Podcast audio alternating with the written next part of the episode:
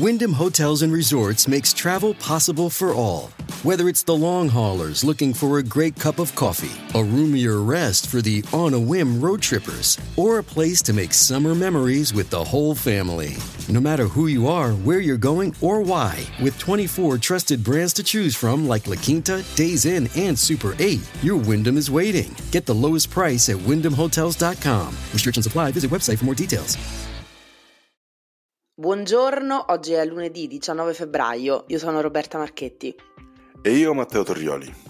Questa puntata torniamo a parlare di trasporti. Da marzo la situazione diventerà ancora più complicata per i pendolari romani che troveranno stazioni chiuse, cantieri e orari stravolti. Vedremo da vicino tutte le novità e parliamo anche dell'altro tema caldo della capitale, quello dei rifiuti, perché il sindaco Gualtieri ha visitato il termovalorizzatore di Copenaghen a cui si ispira quello che sorgerà, secondo quanto promesso, a Santa Palomba e sentiremo le sue parole. Ci spostiamo Siamo poi nel quarto municipio, il presidente Massimiliano Umberti, vittima di una truffa, c'è un uomo che gira nella zona e chiede a suo nome soldi per un progetto solidale. Spazio anche alla cronaca, è stata arrestata per spaccio la figlia dell'accattone, uno dei componenti della banda della Magliana, sono stati trovati nel suo appartamento 40 grammi di cocaina.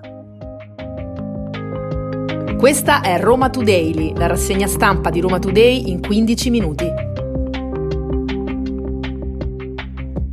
Iniziamo questa puntata, come abbiamo anticipato, parlando di trasporti, perché viaggiare con i mezzi pubblici a Roma spesso è tutt'altro che agevole tra ritardi, cancellazioni, mezzi che prendono fuoco, perché si succede anche questo, scioperi, ogni giorno un pendolare si sveglia nella speranza di raggiungere possibilmente in orario il luogo di lavoro o il luogo eh, di studio, una situazione già complicata che ben conosciamo, ma a partire da marzo tutto diventerà ancora più difficile, se non impossibile, eh, perché le linee di trasporto di Roma, comprese quelle che viaggiano da e verso la capitale, verranno stravolte, chiuderanno stazioni, cambieranno gli orari e i percorsi per rendere possibili decine e decine di interventi di vario livello.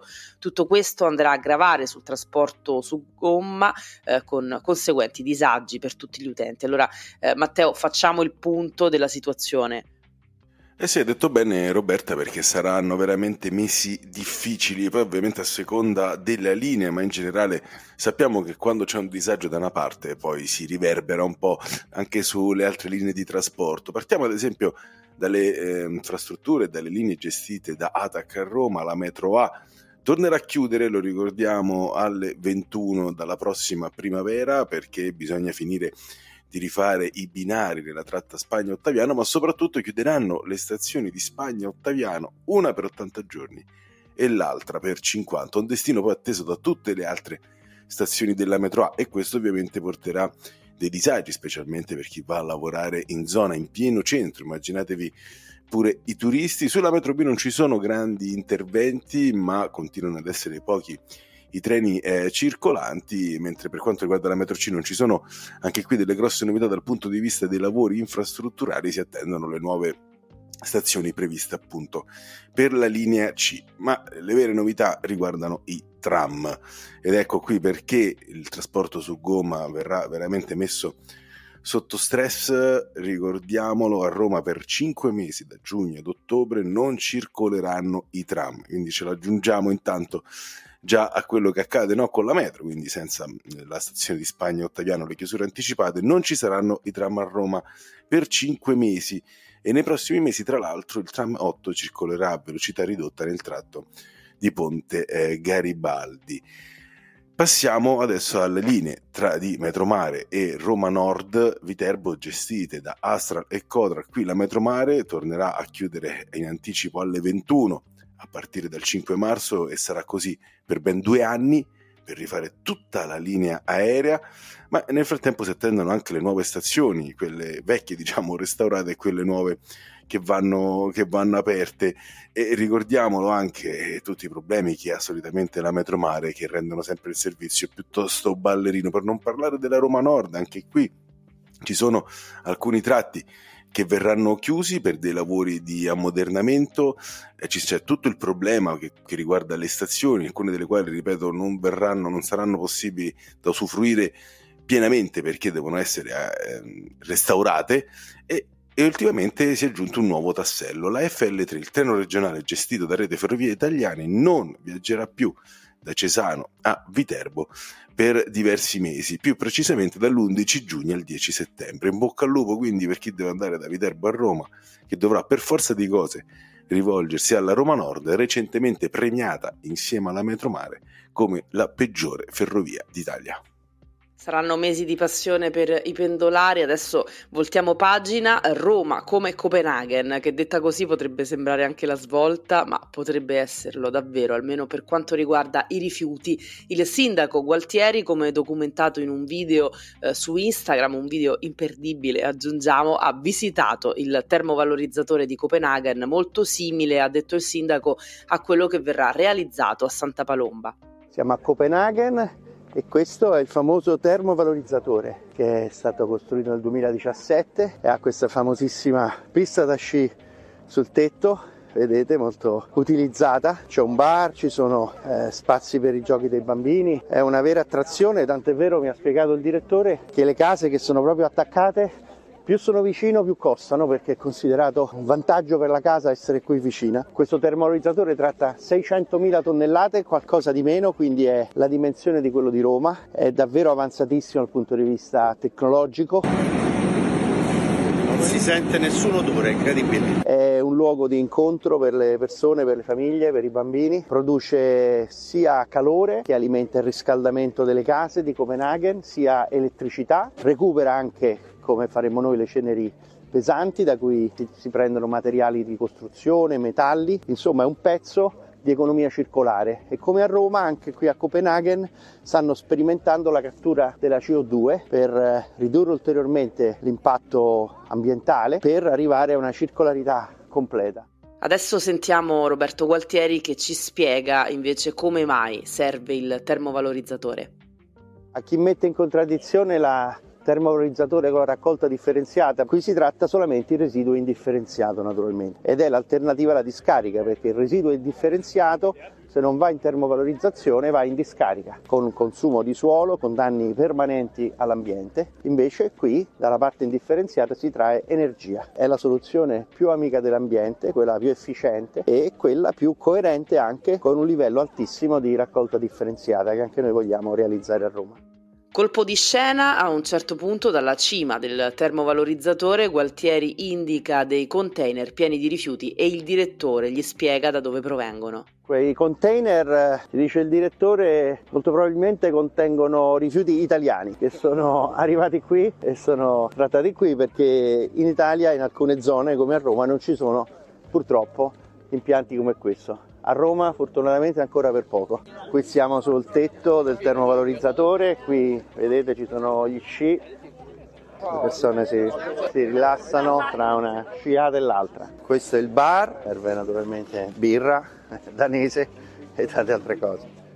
Avete sentito anche il finale eh, del video nel quale il sindaco Gualtieri, anche abbastanza basito, immortala le molteplici attività che è possibile svolgere all'interno del termovalorizzatore. E tra l'altro sarebbe anche il caso di ragionare, Roberta, sul fatto che la gente che vive a Copenaghen ha questa voglia di andare a passare le sue giornate in cima a un termovalorizzatore. Ma vabbè, quelli sono gusti. Torniamo a Roma, andiamo nel quarto municipio perché c'è una persona che si spaccia per un rappresentante del presidente del municipio Massimiliano Umberti per raccogliere soldi per i non vedenti. Veramente una truffa di, eh, odiosa, c'è questa persona che eh, dice di stare raccogliendo soldi per un progetto di taxi sociale, tra l'altro se l'è pure studiato bene perché sono dei progetti che esistono in alcune città, che si chiama Noi con voi e chiede dei soldi per affiggere degli sponsor e delle immagini su questo taxi sociale che servirebbe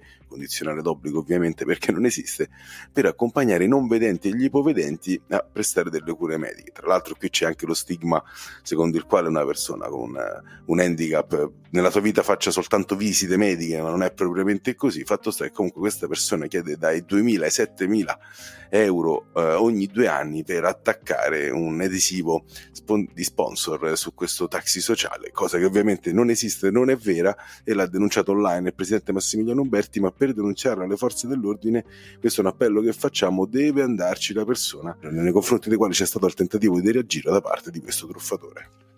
La truffa dello specchietto ormai davanti a queste cose sembra veramente qualcosa di vecchio e superato. Eh, passiamo adesso alla cronaca. È finita nei guai Nefertari Mancini, la figlia trentenne di Antonio Mancini, ex componente del gruppo criminale della banda della Magliana, noto alle cronache come Accattone, e di Fabiola Moretti, la primula rossa della banda. Eh, era già finita in manette nel 2016 ed è stata di nuovo fermata nella serata di venerdì. Eh, intorno alle 20 carabinieri del Divino Amore hanno visto un uomo uscire dall'abitazione della trentenne in zona Santa Palomba e hanno deciso di perquisirlo trovandolo in possesso di una dose di cocaina. A quel punto è scattata la perquisizione nell'appartamento di Mancini e la donna nascondeva 40 grammi di cocaina corrispondenti a 180 singole dosi. In casa c'era anche un bilancino di precisione Nefertari Mancini è stata arrestata e processata per direttissima sabato mattina nel Tribunale di Roma, ha scelto di essere giudicata con rito abbreviato, così è stata condannata a un anno e due mesi e al pagamento di 10.000 euro di multa. Sconterà la pena ai domiciliari. E cambiamo radicalmente argomento, quest'oggi alle 18.30 a Piazza del Campidoglio si terrà una manifestazione che era stata lanciata dal leader Carlo Calenda, dal leader di partito Carlo eh, Calenda, eh, per manifestare contro Putin a favore di Alexei Navalny, il dissidente russo morto in carcere eh, in, in Russia appunto. E secondo ovviamente la maggior parte dell'opinione pubblica e politica a causa delle continue torture su subite proprio perché era una persona che si opponeva a, Vladimir Putin, al presidente russo Vladimir Putin, ha lanciato questa manifestazione, questo evento Carlo Calenda eh, nella giornata di sabato, piano piano sono arrivate tutte le adesioni, alla fine anche quella di Roberto Gualtieri, quindi oggi alle 18.30 da Piazza del Campidoglio una fiaccolata in ricordo di Navalny, aggiungo la provocazione del consigliere regionale di Italia Viva Luciano Nobili che ha chiesto di cambiare il nome di via Gaeta, che è la via eh, dove sorge l'ambasciata russa in via Alexei Navalny. E sono tante le manifestazioni che si stanno organizzando in tutta Europa per uh, ricordare Navalny, ma soprattutto per protestare contro quanto accaduto. Roma quindi eh, si aggiunge alla lista. Adesso voltiamo uh, pagina e prima di chiudere torniamo per un attimo al capodanno cinese. Venerdì vi avevamo consigliato di fare un salto eh, a Piazza Vittorio dove appunto si è festeggiato il capodanno cinese. Ieri il clou delle celebrazioni con la parata coloratissima. Eh, io non sono stata ma ho visto diverse immagini sui social, eh, tante le persone in piazza ieri per festeggiare l'anno del drago anche a chi non è particolarmente esperto di tradizioni orientali è noto quanto il drago rappresenti un ruolo rilevante per la cultura cinese, un animale saggio e potente dotato di poteri magici, simbolo di coraggio e forza e anche di ambizione e successo, quindi insomma un bel punto di riferimento il drago, un bel modello eh, da seguire, proprio il drago ha rappresentato il potere delle varie dinastie dell'impero cinese. E non solo l'anno del drago per gli orientali eh, significa rappresentare rappresenta un anno di prosperità e sono molte le coppie che infatti sperano di avere un figlio proprio nel corso di questo anno. Queste erano le principali notizie di oggi, lunedì 19 febbraio. Roma Today torna domani mattina, sempre dopo le 7.30. Potete ascoltarci gratuitamente su sito e app di Roma Today, Spotify, Apple Podcast e tutte le principali piattaforme audio. Avete ascoltato Roma Today, la rassegna stampa di Roma Today in 15 minuti.